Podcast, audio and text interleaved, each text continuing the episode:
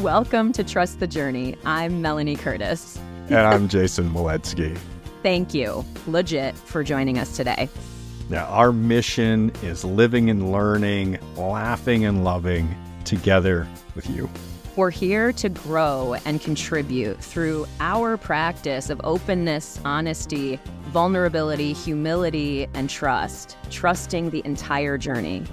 Yeah, and on that journey, we often talk about plant medicines, psychedelics, and other avenues of healing. When we do, we are sharing for informational purposes only. We're not doctors or therapists, and we don't promote doing anything illegal. Inside us all, we have a deep, powerful knowing. We encourage curiosity, healing, and exploration of this consciousness. Damn straight. Together, our handle is trustthejourney.today. Individually, you can find her at melaniecurtis.com and me at jasonmoledzki.com. Thank you all again so much for being with us. On to the show. Right on, family. Okay, in today's episode, we are thrilled. And by we, I mean me and I mean us. We are thrilled to welcome Mike Finoia. Mike is a stand up comedian based out of New York City. He is a senior producer of TruTV's Impractical Jokers and Impractical Jokers Inside Jokes. He tours the country opening for the Jokers on their theater and arena tours. Mike also hosts two podcasts Come a Time, co hosted by Dead and Company's bassist Oteil Burbridge, and Dented Cans, in which Mike interviews fellow comics about their respective, quote, dents. Recently, Mike has spoken publicly about his personal mental health journey and how psychedelic integration has, quote, saved his life. He continues to speak about his journey on stage, on air, and when wherever else it helps. Mike released his debut stand up special, Don't Let Me Down, in winter 2023 on YouTube, amassing 100,000 views and growing. It was 109,000 as of this morning. I've seen it. It's amazing. Definitely check it out. Mike, welcome. Come to the show. Hi, how are you? That was hard to listen it's to. so hard to listen to. it's like absolutely torture to listen to one our pie. Totally. Well, really, man, we're so happy to have you here. And uh, we're definitely going to get into your mental health journey and all that stuff. Um, I want to share just with our listeners that I was listening to your interview on psychedelics today, and I was just so moved and compelled to reach out to you and just let you know that how much I loved that interview. I personally am a like absolute lover of comedy as well. And so I was very drawn to you personally. I'm like, I just got to write this guy, tell him it, it was awesome, and just you know offer the show if he wants to come on and share some more with our with our peeps. So I want to start there with comedy and be like, why comedy for you? You know, which I know is probably a huge question, but like, tell us more about that relative. Like, what does it give you? What does it bring you? Just take us there. Why comedy for me? Um, well, I had a lot of lives before it, you know, and it's the first job where I wanted more work. Uh, I wanted all the work. I think every other profession or whatever, you know, road I took or something, it was always kind of like, can I call out today? You know? And with stand up, it's just like, give me all the gigs, give me all the opportunities. And, and I just want it. I think about it all the time. It makes me happy. I used to be extremely extroverted.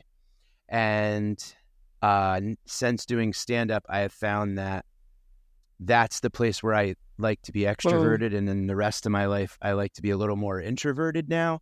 And that was a complete like paradigm shift in my life where before I could never be alone. And now it's like, I cannot wait to be alone. So I love stand up and I love the fact that uh, I've gotten to perform in so many of these beautiful rooms around the country and with some of my heroes and uh, just the the fact that like I don't want to say my my like fate or destiny is in my hands, but it's my I'm a one man I'm a small business, you know, and the more I put in, the more I get out, and uh, everything I've built up to in life, I think, has like given me lessons on how to approach this weird world of comedy. Cause like nobody gives you a book and says, here's how you become a comic. Yeah. You know, you kind of learn along the way and you learn what not to do, maybe more than what you learn to do. And 99% of it is off, well, 80% of it, I'd say, is off stage. Yeah, right, You know? right. Like being a professional and learning how to navigate the road and, you know, sometimes learning to say no to gigs and learning that it, it, it's an amazing process. And I, and I've a very, a very smart woman uh, told me that co- comedy and comedians, it's like the amount of years that you're in it is like your age. So when you're like in it two years, you're like a two year Yeah, old. right. And when you're in it nine years, you're like a nine year old. And, you know, I'm in my teenage years now and I'm kind of like, all right. Like I look back and I'm like, yeah, I was a kid then and I had my terrible twos and I was jealous and all that. But now it's like, all right, I'm getting my license and I'm starting to drive and getting a little freedom out there. And so it, it, it- it's amazing. And I'm, I'm honored to be able to do it. Yeah. Who- Really. I, I'm curious. Who were I'm like- some of who were some of your heroes in comedy? Well, Dave Attell is my all-time favorite. Uh, he's just a I don't know. He's a poet. He's like this weird, brilliant genius. I don't know if you guys are familiar with his work, but uh, just the fact that like I get to know him is cool, and then for him to like me enough to like bring me out on the road and perform him and I together, um, and him for to like recommend me for things and talk about. He went on a podcast and told some people that he, th- he you know liked my stuff, and it just it means the world to me. Like I, I watched Insomniac, that was his TV show on Comedy Central. I, I like my grandfather loved it, and we would watch it, and he's like, "This guy's so cool! Like he's just talking to normal people and whatever." And that was just a bonding moment that I had with my grandfather, and now like which shows how cool my grandfather is not how old the show is by the way. My grandfather's the coolest. So it, it wasn't like a dig on how old dave's show is it's a nod to my pop. So um yeah dave is one i'd say right there. Um i mean obviously i've gotten to you know i work at the clubs in the city and stuff so i've gotten to know and meet and work with like you know chappelle and chris rock and uh, God, you name it. I mean, really, Sebastian Maniscalco, I, I had the chance to work with a little bit. He brought me out to open for him a couple times. Um, the Impractical Jokers, I mean, my that was date night for my wife and I was to like order in and watch the Jokers, and then to be able to work on the show and share the stage with them. And at you know, they've brought me to do Radio City Music Hall and all these beautiful arenas around the country. It's it's quite an honor. Amazing. you know? I, Yeah. I, you know, one of the things that I think is so interesting about comedy is I think it's it's similar to skydiving in that it's very fringe and psychedelics for that matter. It's like this fringe thing where you actually have the opportunities to meet your heroes and work with them and then basically live the rest of your life being like, wait, I work with Jason Moledzki? What? You know what I'm ser- I'm totally serious. Like my my I get it. business partner is Amy Shemalecki. What? You know that so I feel that. I really feel like I resonate with that in the in the lane of skydiving, but also there's something about being in fringe communities that draw uh, anyway i'm very interested in that too but uh, jay i want to give you a chance to to weigh in as well Uh, Yeah, there's something I wanted to to put on the table here for Mike to give me his thoughts on, and it's uh, came up recently for me. My last ayahuasca ceremony, something that really bubbled to the surface was in relationship to like George Carlin and Bill Hicks and these truth tellers, right? Like the comedian has this. It's the the only person in society who is allowed to stand up with a microphone and tell the world the truth straight straight on, no lies. Just this is the truth of the world we're living in. Yeah, yeah, I I agree, and I think that uh, well, I think music can too Ah, in true. a way. Yeah, but true. I, I I do, I but I do think that comedy. It's a strange world that we're in right now, where the the internet and podcasting and platforms and being able to clip, uh, you know, little snippets of shows and post them and caption them and communicate with audiences and stuff like that, I think we're able to reach a lot of people. And um, I think it's what we do with it that matters. Um, you know, there's folks that want to rattle cages. There's folks that want to, you know, stay goofy. There's poets. There's wordsmiths. There's crowd work folks. There's, you know, then just silly people. And it's all, you know, it's all there now and it's all accessible where Carlin and Pryor and Lenny Bruce and, you know, Doug Stanhope and, and those guys, like they're, they're, you almost kind of had to seek it out more.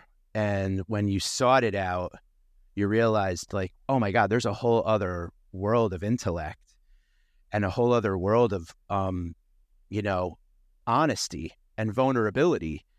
And uh, it's a, it's a, it's an honor to have that opportunity and responsibility, you know? Um, and, and, and in the, to just touch upon the psychedelic world, the mental health thing, um, I hit a pretty rough slide, and then coming out of it, looking back, uh, starting to talk about it on stage, and I'm going up sort of to skydiving. Like I'm I'm at the ledge there, and I'm like I I, I kind of ask someone to push, yeah, me because I have to figure out how to land.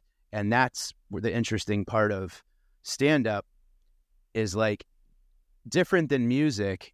With stand up, you release your album or your special and you don't tour and do that material. You start over. So, like, you tour the material and then release the special. And then you start over again. So it's this thing where an, a band will like release an album and tour the material we have to tour the material and then release the album. Yeah. So when you're seeing us out there, you're looking at like maybe the first trimester or the second trimester. Like, you know, there may be a little bump, but it's not like, here's my baby, you Yeah. know? So we're figuring it out as we go. And what I've been thoroughly enjoying is just stating what I have or what I've gone through and talk about the experiences and the revelations and trying to make it funny. And after shows, at least one or two people coming up and going like, "I really appreciate you bringing this up." Um, men too, like grown, tough, tough dudes, neck tattoos, and UFC, you know, like big dudes, and uh, just coming up and going like, "I hit a rough patch too, and it's really awesome that you're talking about this and whatever." And that to me is like I think I'm on to something here. You know, like I'm happy with what I've put out and I'm happy with my special and th- and all that, but you kind of have to put that aside and what's next, you know. Yeah. I watched Chris Rock. I get the opportunity in New York to work at the Comedy Cellar, you know, and like watch these guys go in and Chris Rock will stand on stage and go like, "What to talk about? What to talk about?" And I've heard him say like every year he looks at it like, "Who am I this year?" And that's such an it. We should all be asking ourselves that question, you know, comic or not, accountant, taxi driver. I mean, you name it. Who who am I this year? Yeah. You know. So I've I've tried to kind of take that mantra on, and uh, I like that I can be vulnerable and help people. It's almost what I used to be afraid of. Now I'm addicted to. Yeah. You know, it's interesting. The I commend you for that because I'm currently very interested in this notion of of coming out of the psychedelic closet, as it were. Right? That's a whole thing because for you, it's connected to your sort of position of influence and your career, your well-being, your uh, livelihood. So there's a lot of stakes connected to that while also a lot of uh, come- correct me if i'm wrong for sure mike that compulsion to serve to share to to you know that what you're doing is making a difference. Even if you don't know you're like something in me is telling me this i i need to and want to be a voice in this way. Cool. Um and i i why i touch on that is that coming out of the psychedelic closet what have you learned? Because people, I think, who are listening maybe aren't professional comedians or maybe it's not connected to their work, like Jay and myself and you. But what would you say to people who are like, man, I want to start talking about this too? Well, um, I'd say the first thing that uh, I would say is that I try to always make sure that I make it clear that I'm only speaking for myself. Okay. Like I'm not a medical professional and that I'm not someone who's recommending anything to everyone. I think that if it's something that interests you, uh, or if things that you've tried aren't working, here's another option that has absolutely saved my life. And I think that's important because I tend to uh, shy away from preachers. I tend to shy away from anyone who kind of feel like I, I don't want to be preachy. I don't anything that was preached at me. That's why like I love the Grateful Dead.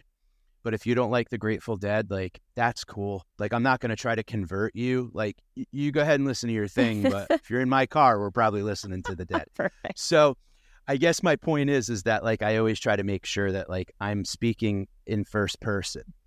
I'm talking about my experience, you know.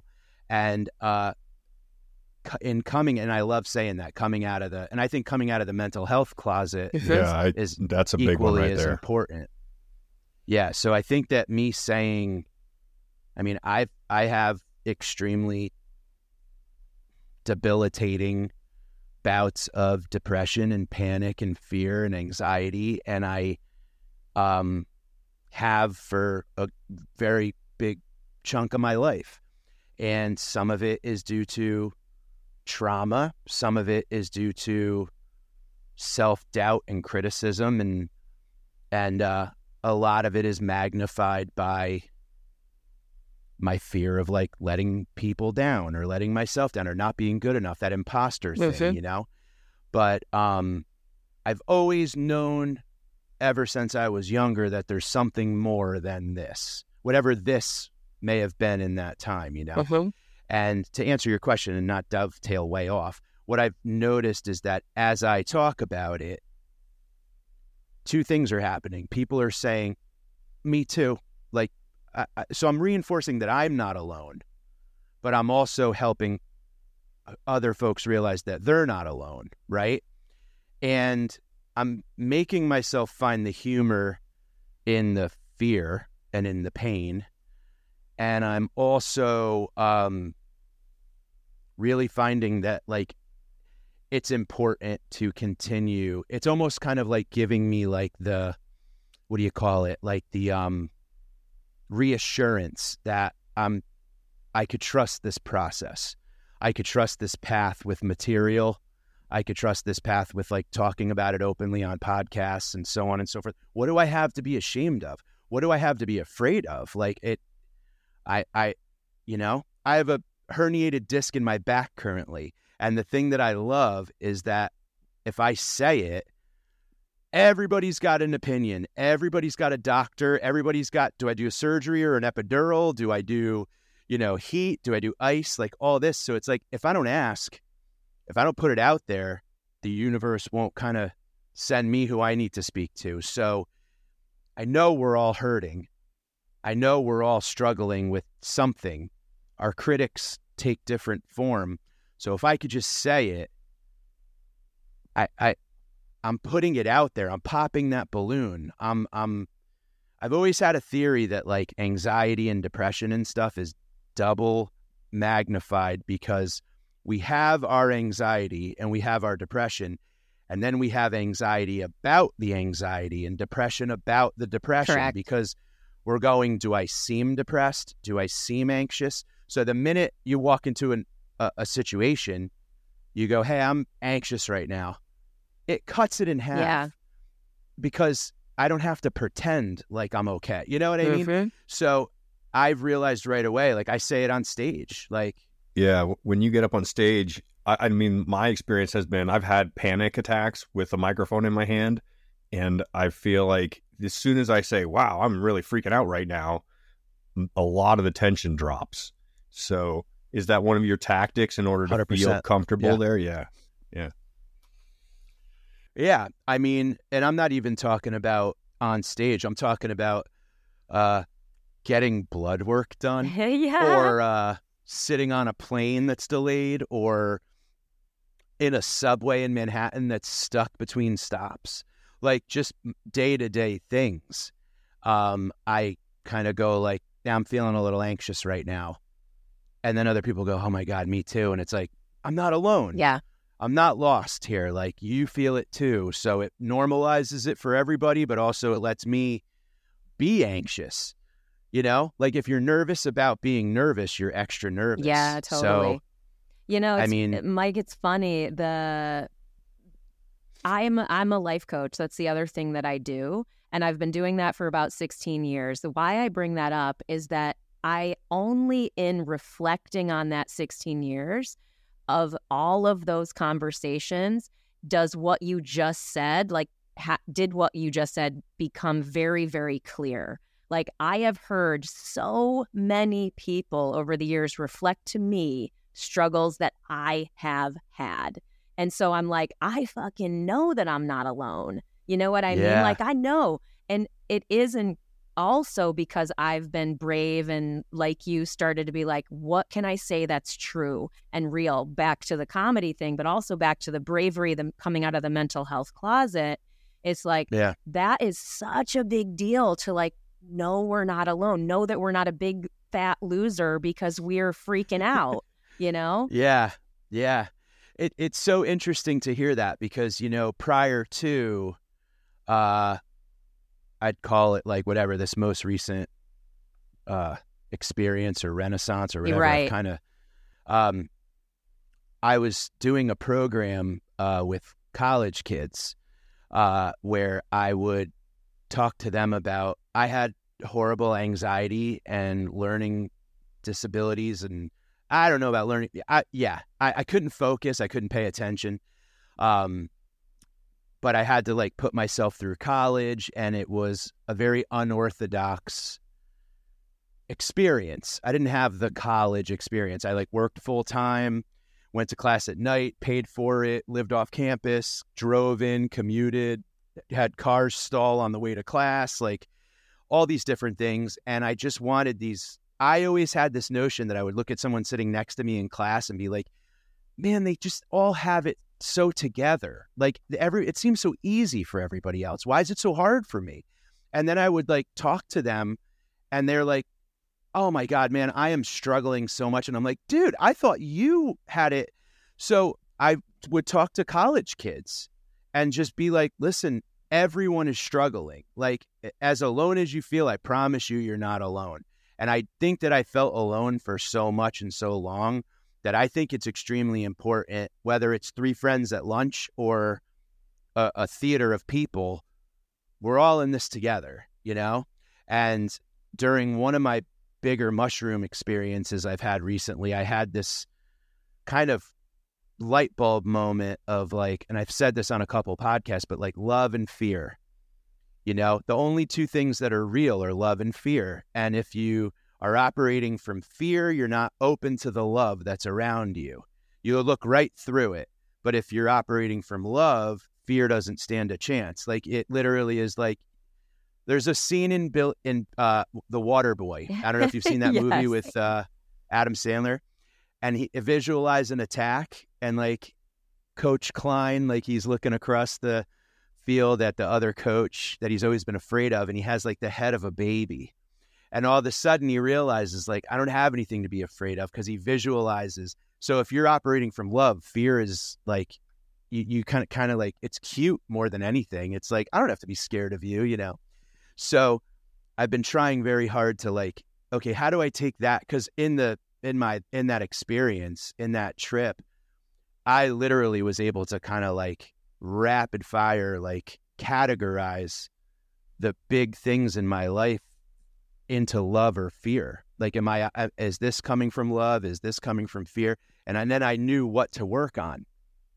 So it was amazing. I was like able to kind of like spring clean You know, my Mike, soul. I guess I don't know. I've had a lot of insights in this same area. Like these two topics have been highly relevant parts of my spiritual journey, uh, my opening and growing as a person, understanding the relationship of polarity in our lives, in this world, and how those polarities relate to these concepts of love and fear. And a deep insight that came up for me recently, well, actually, while I was on a treadmill, was that when we're speaking out of in, when we're in fear, it's our ego that is speaking. And when we are in love, and that's our state of resistance, right? That's a closing down, it's a pushing away, it's a tightening up.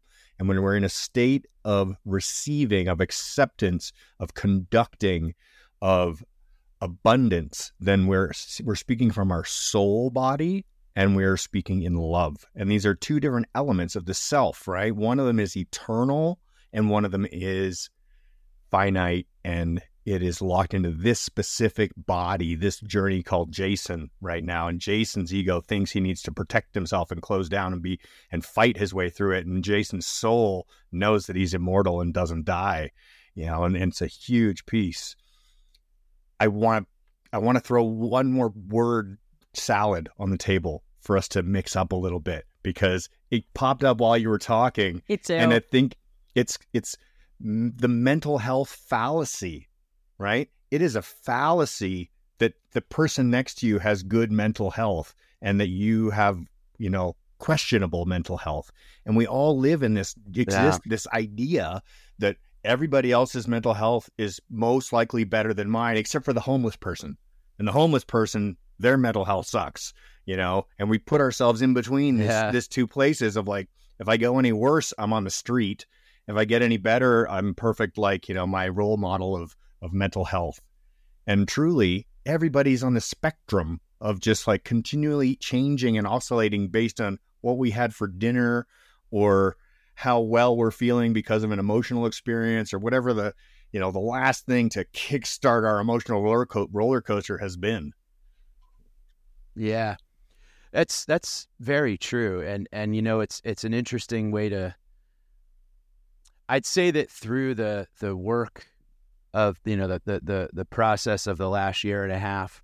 I think one of the things that I've taken from what you know my my experiences um, that I'm happy to get into. Yeah, please is, do. Uh, and that's I, I is, was wanting to go there next, honestly, Mike. So if it naturally okay, you want to yeah. go into telling us more how you got on your mental health healing journey, please please go there. Sure, sure. Um, I I couldn't agree though, Jason. I couldn't agree more. I think that it's that thing of kind of like perception is reality. And when you already have a critic in your head, I have found, and I'm trying to work on material about this, that like I almost enjoy being let down because it reinforces that like I shouldn't trust anyone.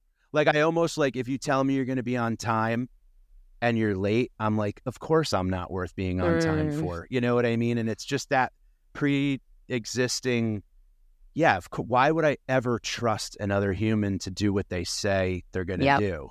Now, what's that? That's just that default.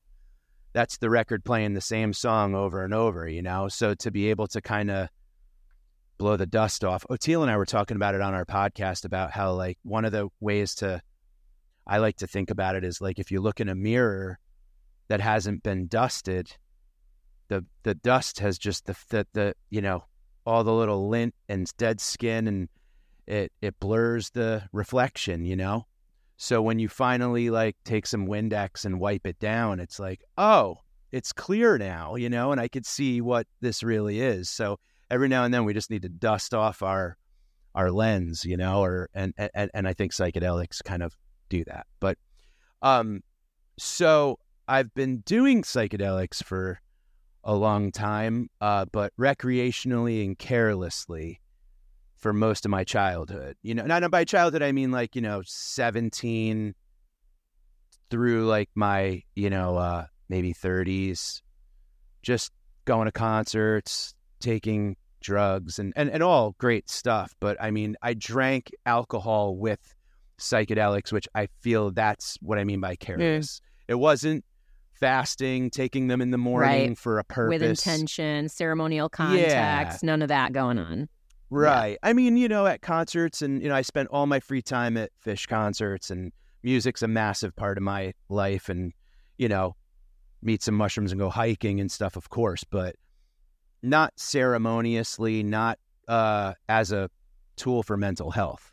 More just a tool for fun. Yeah, the spiritual And it always journey with the like the, the musical experience or the deep nature experiences are are definitely a spiritual journey, but they don't have the same structure as like an eyes closed meditation where you're looking inward at, at whatever part of ourselves we're wanting to bring up and, and navigate or negotiate with. Sometimes that shit comes up for us in our recreational space, whether we want it to or not. Oh God, yeah. I mean, I had an amazing conversation with a friend of mine who recently went to uh, Alice Cooper, uh, uh, a, a comedian, uh, hilarious guy, Big Jay Oakerson, one of my best friends and brothers. Um, he took a, a mushroom chocolate at a uh, Alice Cooper and uh, I forget who else the other band was. Um, it's, I'm sorry, it's escaping me.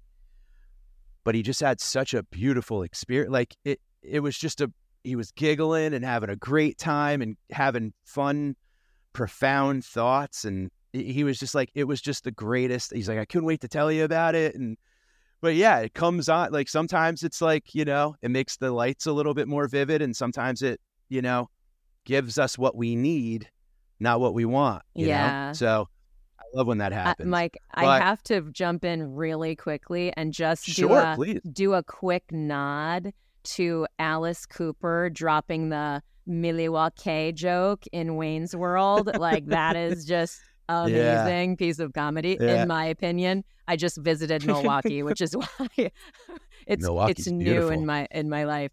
But but Yeah. yeah, tell us like how k- take us there to that initial part where you're like, whoa, I need I need healing. You know what I Sure, mean? Like sure. it's clear to me that I need help. And Yeah.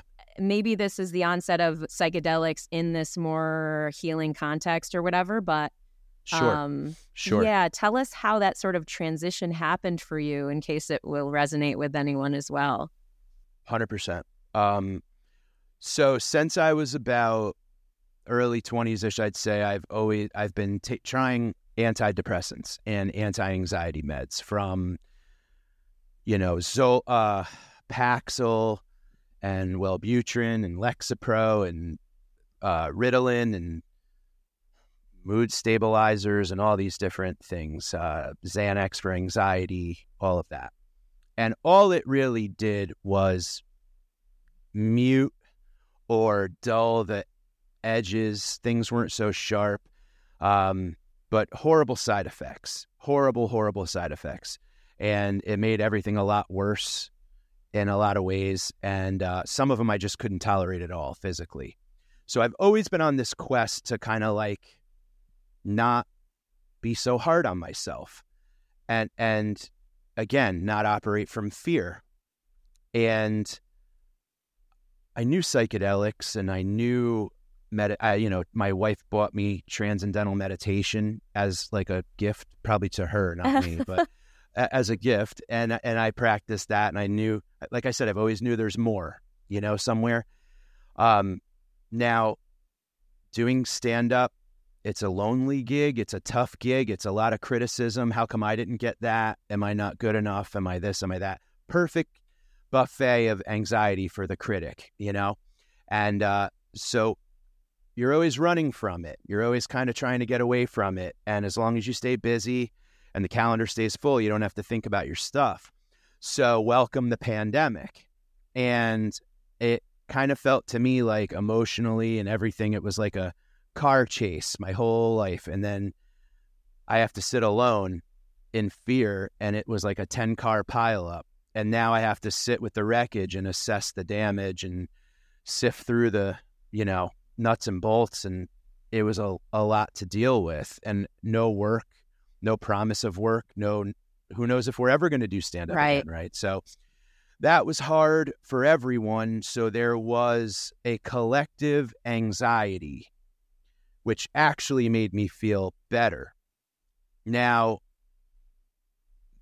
spring of 21, uh, when everything starts to kind of open up again and things are starting to happen, um, my anxiety doesn't go away and it's starting to get worse and worse. Now, I'll back up for a moment and say that uh, in the fall of 2020 and the winter of 2020, I did two very important uh, psilocybin tr- uh, journeys, or tr- you know, with one incredible woman who sat with me, and I went in with intention, and uh, I went in with the thought of, you know, I kind of had this analogy of a river where everything it was there were there were old tires and old leaves and you know the water was rising and kind of flooding the banks and I wanted to just have a clear river. I wanted to get rid of all the junk, you know?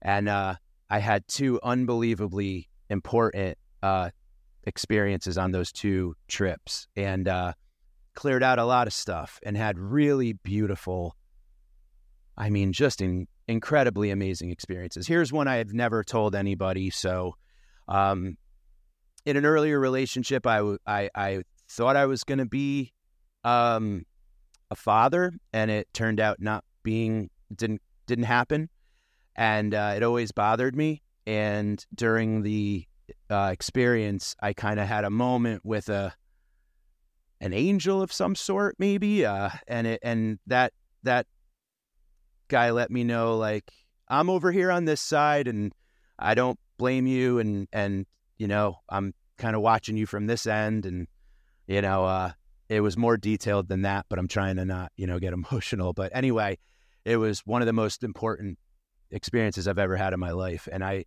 didn't even know that that was going to happen, and uh, it was just beautiful. Can And I kind uh, of pause for the right there just for a second? Because you just said one of the key phrases that comes back from the psilocybin trip reports. Um, one of the most important experiences of my life. This is 95% of people who engage in psilocybin in a ceremonial or therapeutic setting. And the context that you just shared with us so beautifully, and thank you for doing that, is I spoke with an angel who assured me that everything's good from the other side. And this allowed me to feel peace and one of the most powerful experiences of my life. And so I'm going to say, I'm okay with allowing a little emotion in the room when that's the kind of experience that we're having. Okay. I'm okay I'm with a little it. emotion here. Yeah. yeah, man. Yeah. yeah. I'm I'm Well, and- feeling and- it too because it's like Me like too. you can Well- feel your the truth. Yeah, thank you for sharing, Mike. Thank you for listening. If you're receiving value from this episode, we would love it if you would show your support for the show by subscribing on YouTube, Spotify, or Apple Podcasts and follow us on Instagram. You can click the like button, leave us a comment, or share the podcast with somebody directly. Every month, we host integration coaching circles. These are safely held spaces for those looking to heal, grow, and connect in community. They are beautiful, alive. So much good work is happening. You are invited to join us. Go to trustthejourney.today slash integration. You can join the Trust the Journey family, which includes these integration coaching circles and our private Facebook group where we connect and support each other. Sign up by going to our website, trustthejourney.today, obviously, and click on the orange Patreon button. Now, it's your support and engagement that make the show possible. We love connecting with you. So feel free to DM us anytime on Instagram with your thoughts at trustthejourney.today. And now, I'm back to our regularly scheduled programming. Yeah, uh, well, I pre yeah, thank you for letting me. And I think it's, you know, obviously, I want to practice what I preach here. If I'm going to be vulnerable, why not? Yeah. But also, like, you know, I think that uh, I don't know if guys have uh, the faculties sometimes to have an opinion or a discussion or something about that whole child. Uh, I don't know. Uh, it was a decision that was kind of like out of my hands and I'm okay with that and I support it and I'm just kind of like, you know, but I was still kind of like that would have been cool, you know? And uh it always kind of was a thing. It was always kind of like a dent, you know, and I was able to kind of like just I don't know, I'm at peace with it, which is unbelievable. So, Is that one was, of again, your dented thing where- cans? Yeah, I mean we're yeah, that's that's it. So um but hey, maybe that's like, you know, I guess my whole thought process is like I guess if there's one guy that hears this anyone, it Yeah. doesn't have to be a man, Yeah. but you know what I mean. Yeah, It- yeah. It, it, if someone hears this and goes like, "Oh, cool, I'm not the only one that's had to deal with something like that," then all right, great, mission accomplished. Like we go through the stuff we go through to help each other uh I guess through that stuff, right? So Yeah. um And allowing just like you being willing to take up space with that story, with that feeling as a man gives other men permission to be like if they're if they have you up here in any way if they're looking at you and and respecting you or admiring you that's a huge reason why i i'm so I- i feel like this is so important and why men telling stories and i say this specifically as a woman who is it's quite easy for me to share. I've obviously practiced this. I've worked on being a voice in public spaces and just in my own personal relationships for a long long time. It's not it, at all been easy for me either. But i say it from the perspective of like you're it seems to me that men definitely don't have they need more examples like that. So that's why i'm like heck yeah. That's that sharing i can't imagine that won't resonate with with other people out there Thank yeah, I appreciate that. And I think also, and I've been having a lot of conversations with uh dads that are friends of mine. And I think that this notion that um, you know, if as long as I do a little bit better than the last generation did, then I'm a good dad. You know what I mean? That's that thing of kind of like as long as I can, you know, I had it worse and I'm at least, you know, here and so on. uphill both and ways I think that right, that kind of thing. but I, I I've noticed that like a lot of my friends, like when they talk to me about certain stuff, they go, I hope I'm doing a good job. I hope I'm doing this. And I'm like, already you're doing a good job if you hope you're doing a good job, right? And then they go, I get down to that level and I'm saying, like, buddy, I don't know. And I'm like, am I supposed to say I don't know to my kid? And I'm like, God, dude, totally. Like, you're showing them it's all right to not know everything. You know what I mean? Like, that whole because I said so and do as I say, not, you know, that whole thing. It's like, we got to throw that out the window, yeah you know? But, um, so, so that was the beginning of the journey, right? And then I did another trip that was not so great. I never really achieved liftoff, and I had a pretty death uh, centric trip. And not that I thought I was going to die.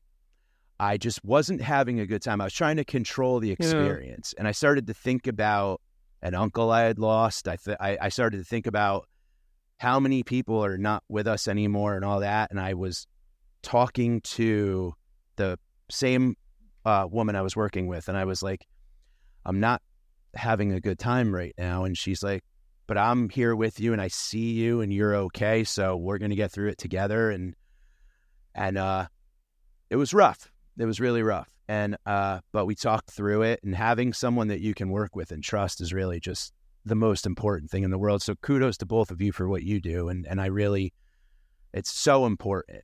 And, uh, so fast forward a little bit to that was the winter of 2020, spring of 2021.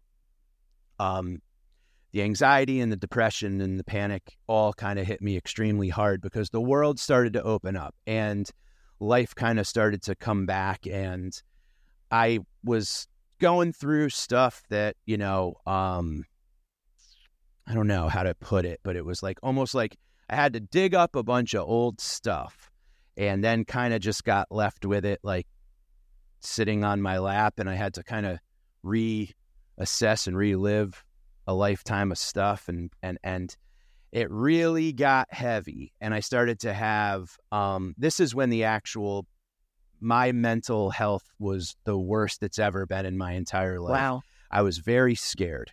I would wake up at like three in the morning, literally with my hands in a grip on the mattress, uh, cold sweats. Um, I would go automatically to worst case Hmm. scenario with like every thought. If my phone rang and it was my friend, I wasn't excited that he was calling. I was like, "Oh my god, what happened? What did I do?" Uh, what you know, and I would just let it go to voicemail. I would get invited to things and I was like, no, man, I can't. Like, I'm, you know, just horrible, horrible panic.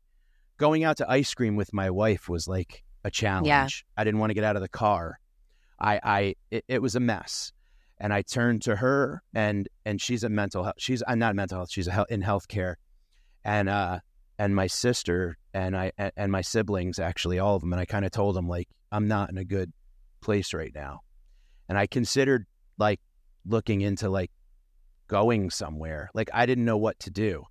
Um, and I made an appointment with a um, psychiatrist that it, it, treatment resistant depression was like what I looked through. I was looking at TMS. Okay. I was looking at, you know, anything I possibly could. Um, I went, I made an appointment with her. And the night before, I made a, I wrote out a list. You know, every time you go to therapy, they go, tell me about yourself. right. So I made this, and I apologize if I'm repeating something from another podcast or anything, but like I made a list of all of the things that I'd gone through and was feeling and going through. And like I'm sobbing and and it's just and I made a copy for her and a copy for me. And I went in and I handed it to her.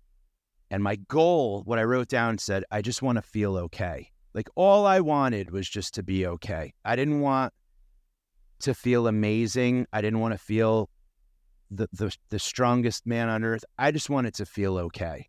I just wanted to like get above water because I was drowning. Yeah. I was exhausted. I was literally mentally and physically just drained. I couldn't eat. I, I, I would have like maybe two sips of coffee in the morning and, and some water, and I would barely eat or touch my food. I felt so sick. And uh, I went to this doctor and I handed her this paper and I sh- handed her the timeline of my life, kind of. And she's like, Well, we got PTSD we got to work on. We've got some, you know, treatment resistant depression because I listed all the medications and I handed her this paper and she's like, uh, how would you feel about trying ketamine for um, your depression?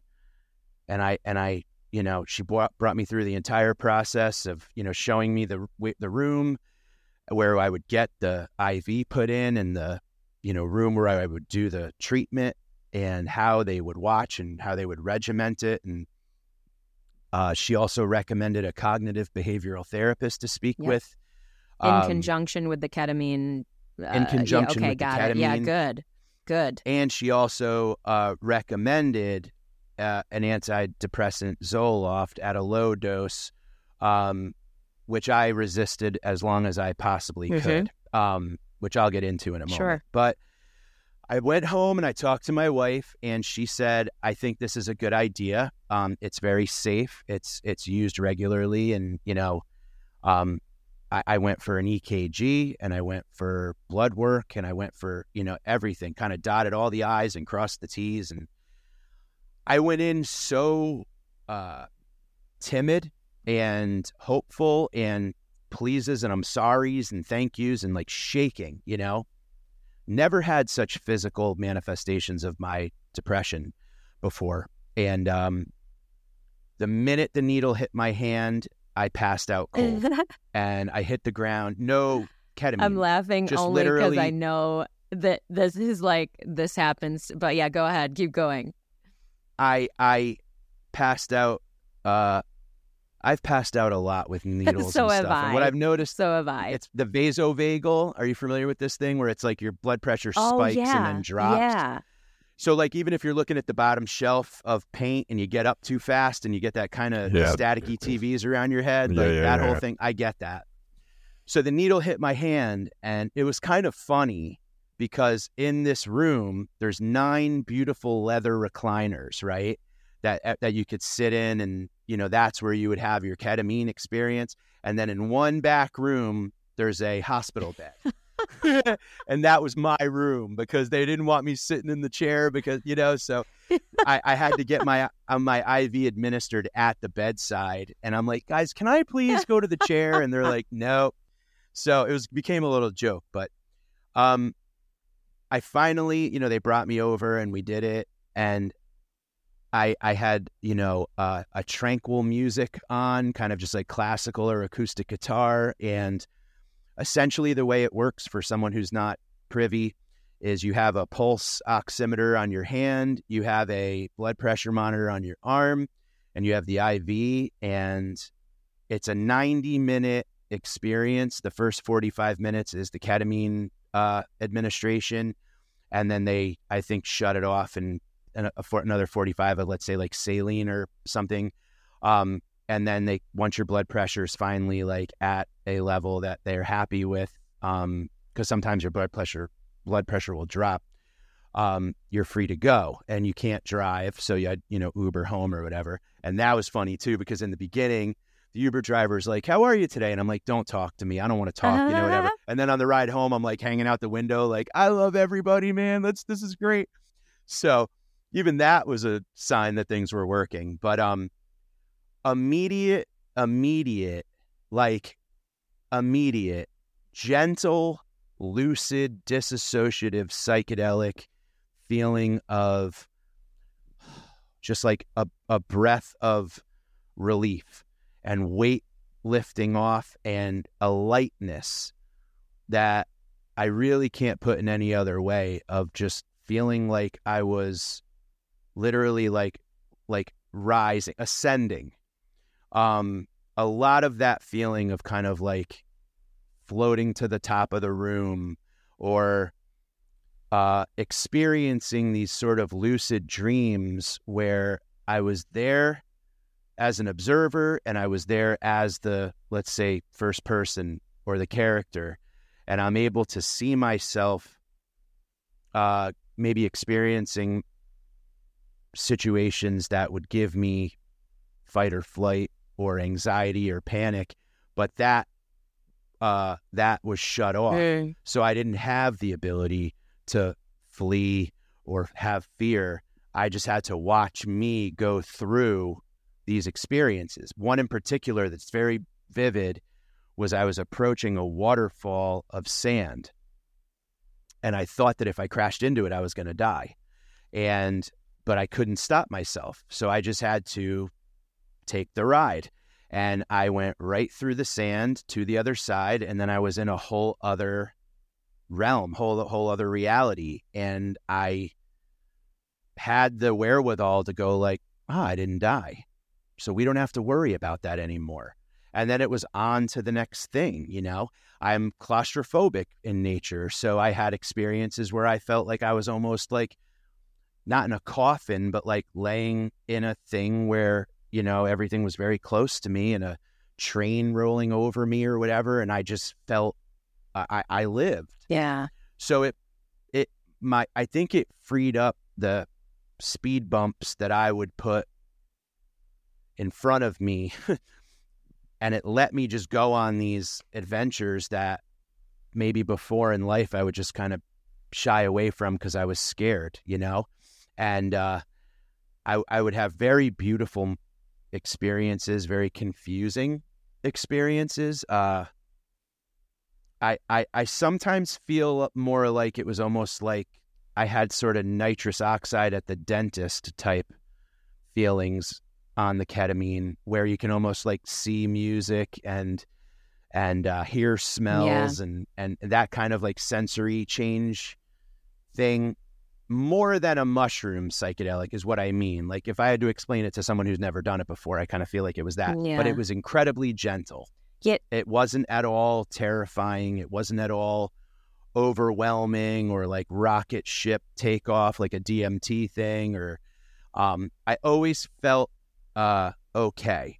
I maybe had two or three times total where my lips started to kind of tingle and my nose and my my sinus area and my felt like it was swelling up and uh, i kind of needed to sort of like give them a wave and be like i'm feeling you know something and i don't know if they turned it down or what but it fixed itself and i got everything was great yeah. and uh, the people who i w- were with uh, extremely professional extremely like you know made me feel safe, and um, but the the the, the trip, the, the experiences themselves were, if anybody meditates or has lucid dreams or any astral type of you know projection or anything like that, it felt a lot like that, and it felt like um, a meditation I had one time where I remember I was looking at something in the sky that was so big, my two eyes couldn't see it.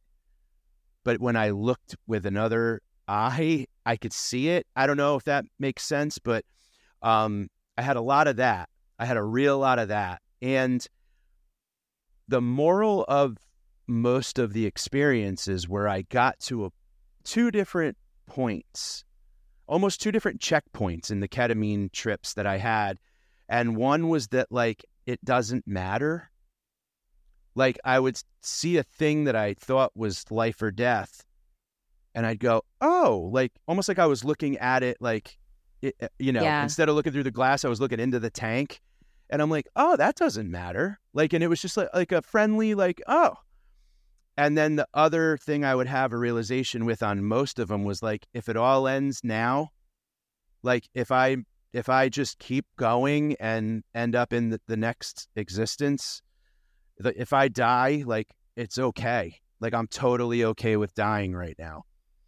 And what's hilarious is one of the times I had that moment, the building, the security system tripped and all of a sudden, eh, eh, eh, like red lights and, and oh all this stuff's going on. Nothing, nothing like and a I'm real like, life emergency. No, no, no, yeah. didn't mean it, dude. Like I got more to do. Like stop. stop. Oh my god. so I'm kind of like in the in the depths of ketamine, and this oh, is going off, man. and I open my eyes, and it's very like you know, and I look at the window, and there's doctors in masks like waving, and it's like, and I'm like I'm just gonna lay here. Like I had no, what am I gonna do? Get up and run? so I'm just like, I'm just gonna lay here, and they, you know, it, it all worked out, and and it, it's so hilarious. Like I just always have to have those silly errors. Yeah, you know. Yeah. One time I tried to like, the song was so beautiful that I was listening to. I tried to hit like listen again, and I ended up putting on like, like NPR news and it's like, you know, all this horrible news. And I'm like, no, no. And I just threw my headphones across the room. And so there's always funky stuff like that. But what I would do is schedule my cognitive behavioral therapy sessions immediately after. Um, Smart. One thing I didn't really love about the way that I was doing, well, let me back up. The first four weeks, you do two sessions a week. So Monday and Thursday, I would do sessions. So by the end of like the first month, I've already had like eight or 10 sessions. You take a GAD 7 test with, with generalized anxiety disorder yep. test that's like, you know, I, I, I feel I'd be better off, like the world would be better off without me. Uh, never, seldom, sometimes, always, you know, things mm-hmm. like that. Um, it's lots of questions like that. And that score plus your weight would determine, I think, your dosage. So um, I would go to this therapist in the beginning of my I was I was really convinced that like I wasn't coming back. Like I was in such anxiety. I thought like this is me now. Like I've broke my brain. I I overdid it with drugs or I've I, you know this oh. or that. Like I smoke pot and it's yeah. I'm in there now. Like I really thought it was over. Yeah. And uh through the cognitive behavioral therapy and through the ketamine, I learned tools and trust together where I could trust that my thoughts aren't real. And and and and you know, cognitive behavioral therapy will teach you, okay, I'm scared of X. And then you learn like on a scale of 1 to to 100, what are the odds that this is real? And what evidence supports that this is real? Is there evidence that supports that it's not real? And if this does happen, what's the worst case scenario? If what you're thinking is true, will you die? Will you go to jail? Will you this? Will you that? And and she made me do homework. Like I had to come in with these filled out. And that's a big and, just to jump in real quick cuz that's a big thing about this conversation and psychedelics for sure, but any kind of healing and any kind of healing modality is the inspiration is really nothing without the action to back it up. Like if we're not taking what we get from our ketamine series or our uh, ayahuasca three day or our whatever or our, our retreat where we talk about cool things and we get inspired so what would you say about that? Like what did integration after this stuff look like for you? Because I think that's a huge important part that we don't want to be promoting. Just go and do a ketamine series and boop, you're fixed. No. It's all good. Yeah. What comes after? Uh, thank yeah. or what uh, came after 100%. for you, I guess, is the more of the Well, question. And I'll even go back to the mushroom experiences because I, that was instant integration. Yeah. that was immediate, and I wanted that with the ketamine, but it wasn't available at this facility. Mm, So after uh, you know, as a whole other sidebar, I've kind of been like looking for a more integrative ketamine opportunity. meaning what? So that's Me- where I'm. What do you mean was right? Like the cognitive behavioral therapy was right after, or what? What do you mean? Was it what Meaning was what I'm immediate looking- after? Well, oh, I would have liked someone in the room with me when I was doing the ketamine. Okay, and that's what I'd like moving forward. Got because it. I think now I'm, I mean, now I've done it at least thirty or so times that I know what I'm. I I, I don't know. You you know the ten thousand hours thing is true with psychedelics. Yeah. So I think you kind of become more of an expert on you know. All right, right now I think I might be able to kind of materialize a thought, and I wish someone was here to hear it. You know, instead right, of right. afterwards trying to remember it. So yeah, um, yeah, yeah. that's very that. important. But what I did It's a was challenging I thing, right? When you're in the I'm experience, sorry. Go ahead. when you yeah, when you're in the experience of a psychedelic journey of any kind, departing from the internal dialogue and going to an external dialogue and trying to communicate and return it back and forth can completely derail the you know where that train would have gone if we allow ourselves to to stay in it and you know I can think about Yeah. one of my own experiences where I gained ultimate clarity that I was looking for. And I really just needed to stay the course internally to follow through to fruition the, the you know the intention that I had set for myself for that journey. And then yeah, I, I had that that was a magic pill moment where I came out of the other side with the answer in my hand.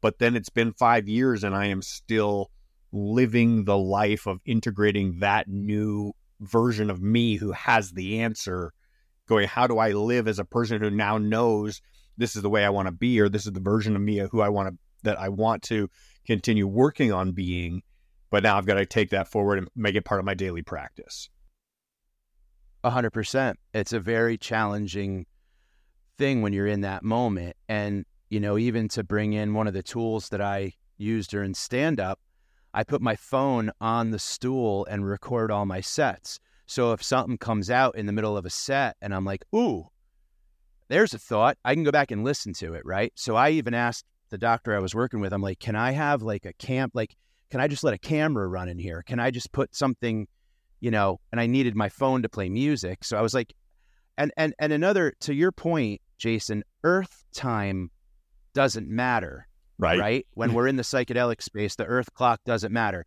So if I'm saying something um slowly, if I go, you know, love and fear, that might be the only thing I need to trigger a revelation I had. So if someone is, is is at least in there to write that down and go, let's talk about love and fear when I'm done, you know, or when I'm in that second 45 minutes, that is a pivotal, open, you know, soft baby head kind of moment where, like, you know, you can get in there and move some stuff around. So I think just integration is like there's the marathon of integration and then there's the sprint of integration. So I, I think that it's important to have the sprint because that's how we train for the marathon, you know? Love that Um, distinction.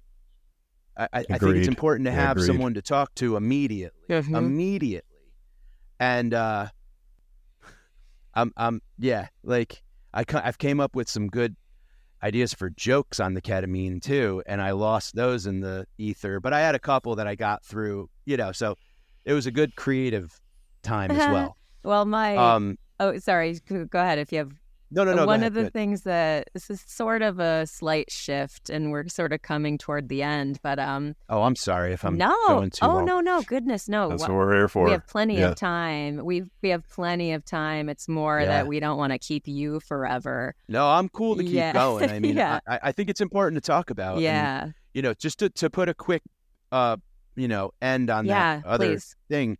I just want to say that, you know, because I don't want to leave it like a cliffhanger or anything, but little by little, I really started to just feel that fear that was so debilitating and crippling and that instant anxiety just started to dissipate. Okay. So, to give a quick kind of comparison, you know, we have it's like lane assist on a car. And if you're in the if you're inside the lines, that's kind of like rational thought, right? And then you can become overly optimistic or overly pessimistic, kind of fast lane, slow lane. And I didn't have lane assist. I would get into the breakdown lane and just kind of pull over and have a panic attack and think that my car was broken and the trip's over and whatever. After the ketamine and the therapy, lane assist started to work where I would drift into the other lane and it would go beep, beep, beep, and kind of I would go back to normal, you know? Yep.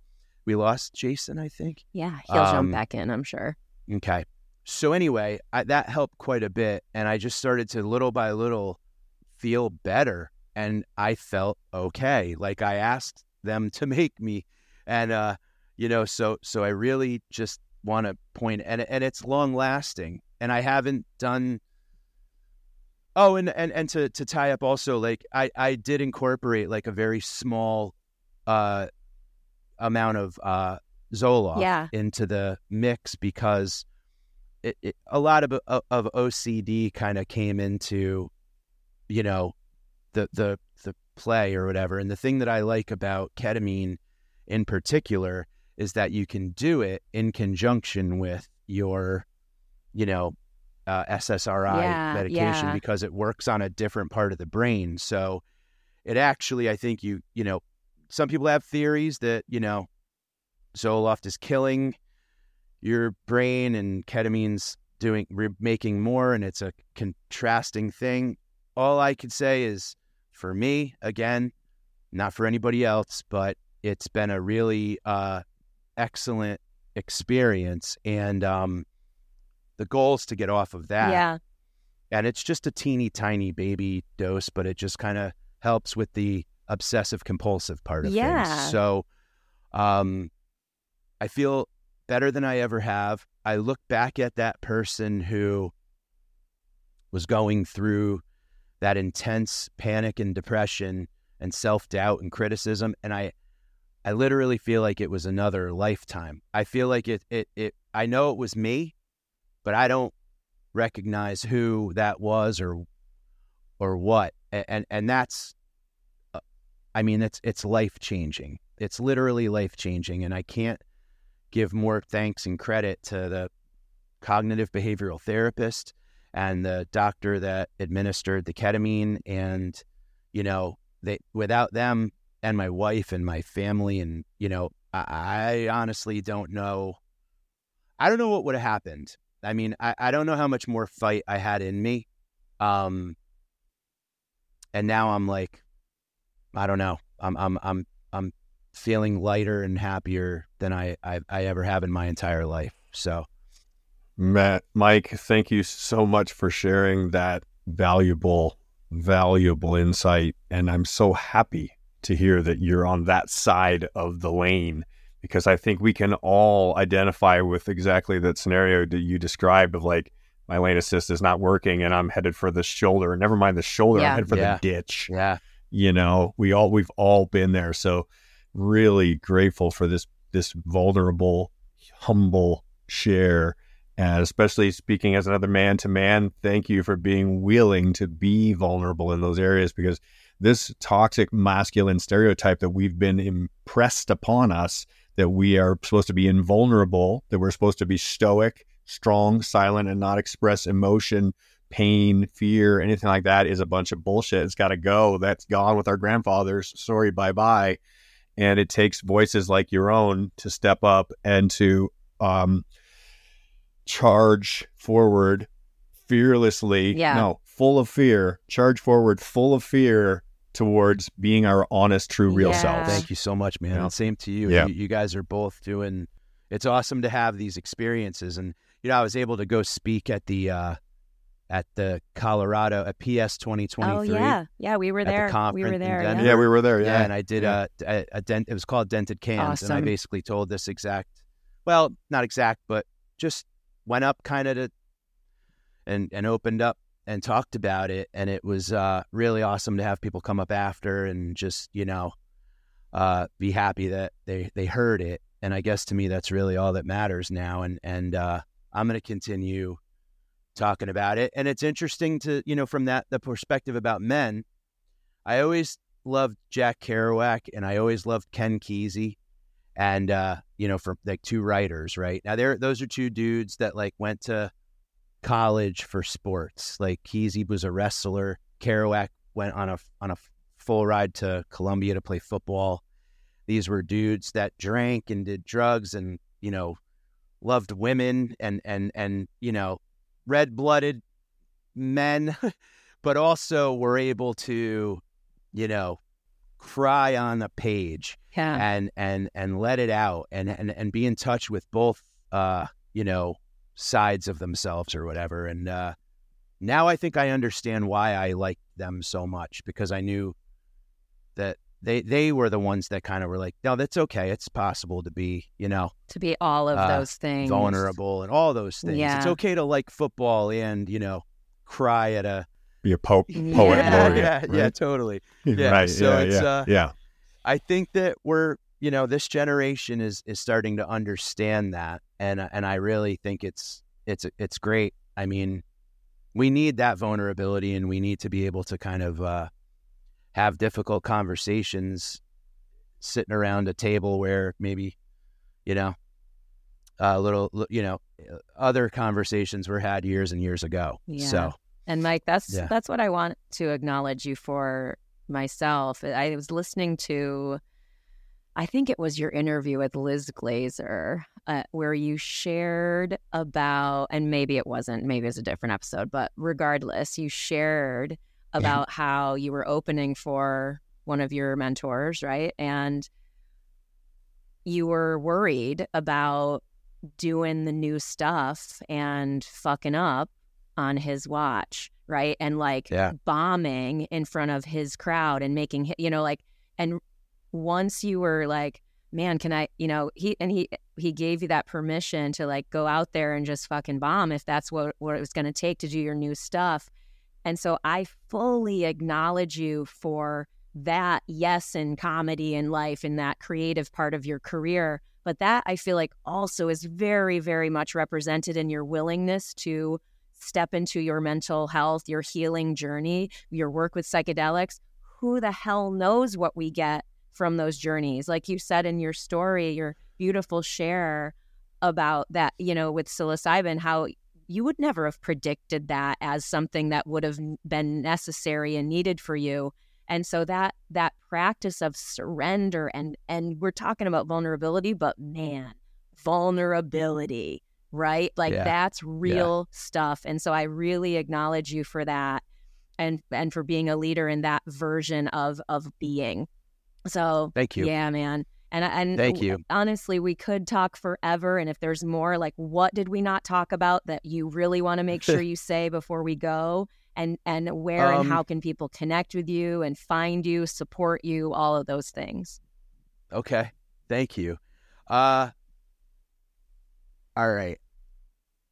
I will say that one of the things that I'm saying now on stage that's new is about the ketamine experience and it's getting the best response. And I'm not going to say it here now. Yeah. You're going to have to wait till the next special. i like it. Or come see me tease live. tease. And i'm my dates it. are at mikefinoia.com and uh, um, i'll do all that in a minute. But here's the thing here's the thing.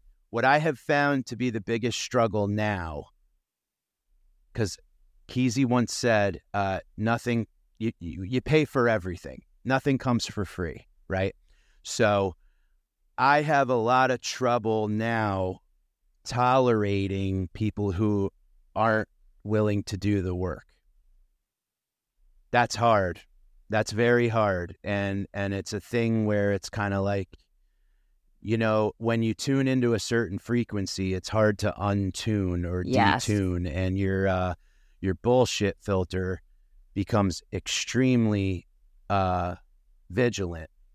And I understand and I want to say too that like, you know, this year plus of work was long and painful and scary and you know there were times where i kind of like would look back and i'm like is there an end or beginning anymore to this tunnel? Like i had to get to the very deep bottom of myself and uh stay down there until i could you know find the other end. So it's not easy work and i think the work scares people. And i'm trying to become more uh uh accepting or maybe more um sympathetic to the folks that maybe aren't ready to do it or maybe will never be ready to do Right. it maybe it's just too terrifying. Um but that's a challenge now and i think that might be the double-edged butter knife of uh doing psychedelic work is that uh you go to a new place and you're now set up on a different soil and you kind of look at the other soil and you're like I don't want to I don't want to put my feet in that sand ever again you know and it, and it's a different world now. And uh there's no going back.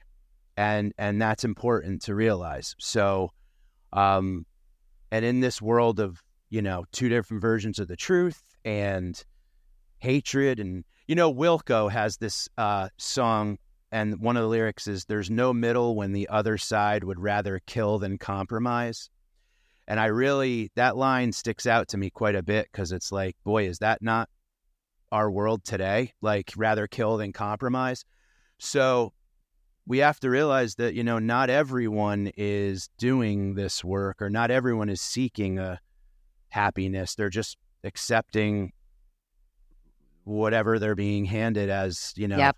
that's it so what i'm trying to work on now is how to practice that like just being forgiving of you know not jumping to conclusions not you know if my anxiety thing goes off just all right maybe i step away from this situation and put time in between you know them and my reactions Yeah. and you know but that's a difficult thing I, I i think that's really and i don't mean just for me i think probably for anybody that's involved in psychedelics like that's something that maybe needs to be a conversation because a lot of people aren't doing the work Yeah. i'm glad more are but you know that should be a a, a, a, a doctorate for some therapist Right. to figure out is like how to be okay with folks that are okay not being okay Yeah, exactly. and uh that's tough Oof, so totally. Man, well, Ram Dass has a great quote on that, and it's um, perfect. Perfect. right. yeah yeah so well I, I, I guess i haven't reached that level yet but uh I have, n- I have all, I too have not reached that level. yeah yeah Oh my but god. he's he's the he's the Perfect. man Oh my Um, God. Mike, I can't let this interview end without at least telling you that I did stand up comedy once. I did a stand up class in Burlington, Vermont. And I, oh where at vermont yes, comedy club totally. Nathan and natalie i love them to They're death so they're very good friends of mine Oh, I love that. yes I was yeah a shout out to that club Yeah, they're the they- best It was awesome. It was awesome. And I I have so much respect for stand-up comedians after I mean, I had so much respect for comedians in general, but why I bring this up is like I was uh, a hundred percent atrocious in the best, most wonderful way. You think, okay, I'm a pro skydiver. The scariest thing I ever did was walk out onto that stage. I'm not joking. My knees were literally like knocking. Literally. that blows my oh mind Oh my that God. blows my mind can i go skydiving with you sometime Yes, please do. because I, I want to do it before. My wife and I have said that's something that we really want to do. And you want to know what's very weird? And I've been meaning, I didn't know when to. When I was going through the worst of my depression, I threw out to my wife, let's go skydiving because uh, two reasons. One's kind of like dark, but I'm like, if, hey, if the you know if it doesn't work out, what other way to go? Yep.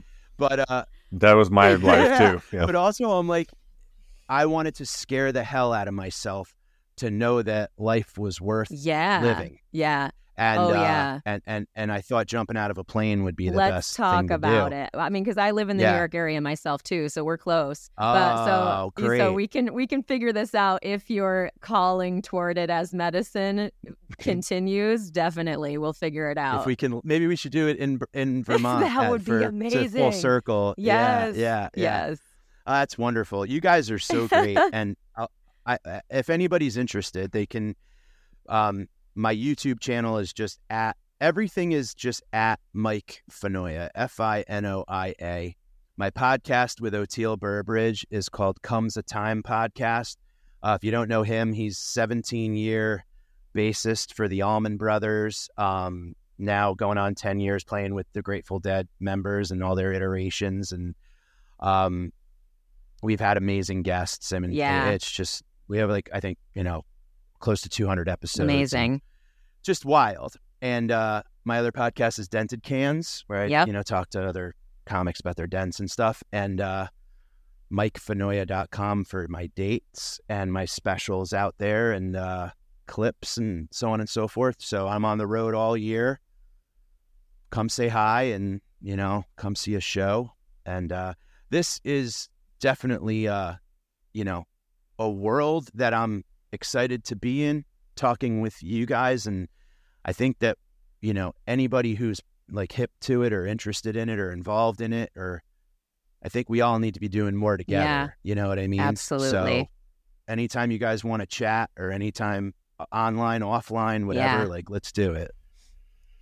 Thank you so much, Mike. And let, let, let me just again respect to the truth tellers, to those of you who do step up on stage and share your versions of what is going on here in the world with fearless vulnerability. So thank Yeah. you and respect. And I, um, I'm on the journey there with you. We're definitely doing thank this and I'm together. definitely Thank coming to one of your shows in the city. anytime, anytime. Literally, let Thanks. me know. Anytime you want. Mike, you're awesome. Thank you so, Thank so you. much. Thanks a lot. Thank you, everyone, seriously, for listening, for spending your valuable, valuable time, energy, and heart with us. Every bit of it makes a difference. Yeah, thank you. We would love it if you could show your support for the show by subscribing on YouTube, Spotify, or Apple Podcasts, or follow us on Instagram. You can always click the like button, leave us a comment, or share an episode with somebody directly. Like we mentioned, every month we host integration coaching circles. So, so much good work is happening there. You are invited to join us. Go to trustthejourney.today slash integration. The Trust the Journey family includes these integration coaching circles and our private Facebook group where we connect and support each other. Join us by going to our website, trustthejourney.today, and click the orange Patreon button.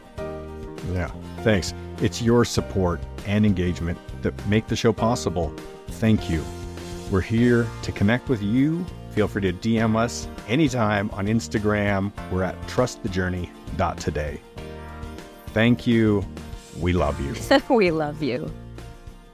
Keep laughing, keep loving, and keep trusting the journey.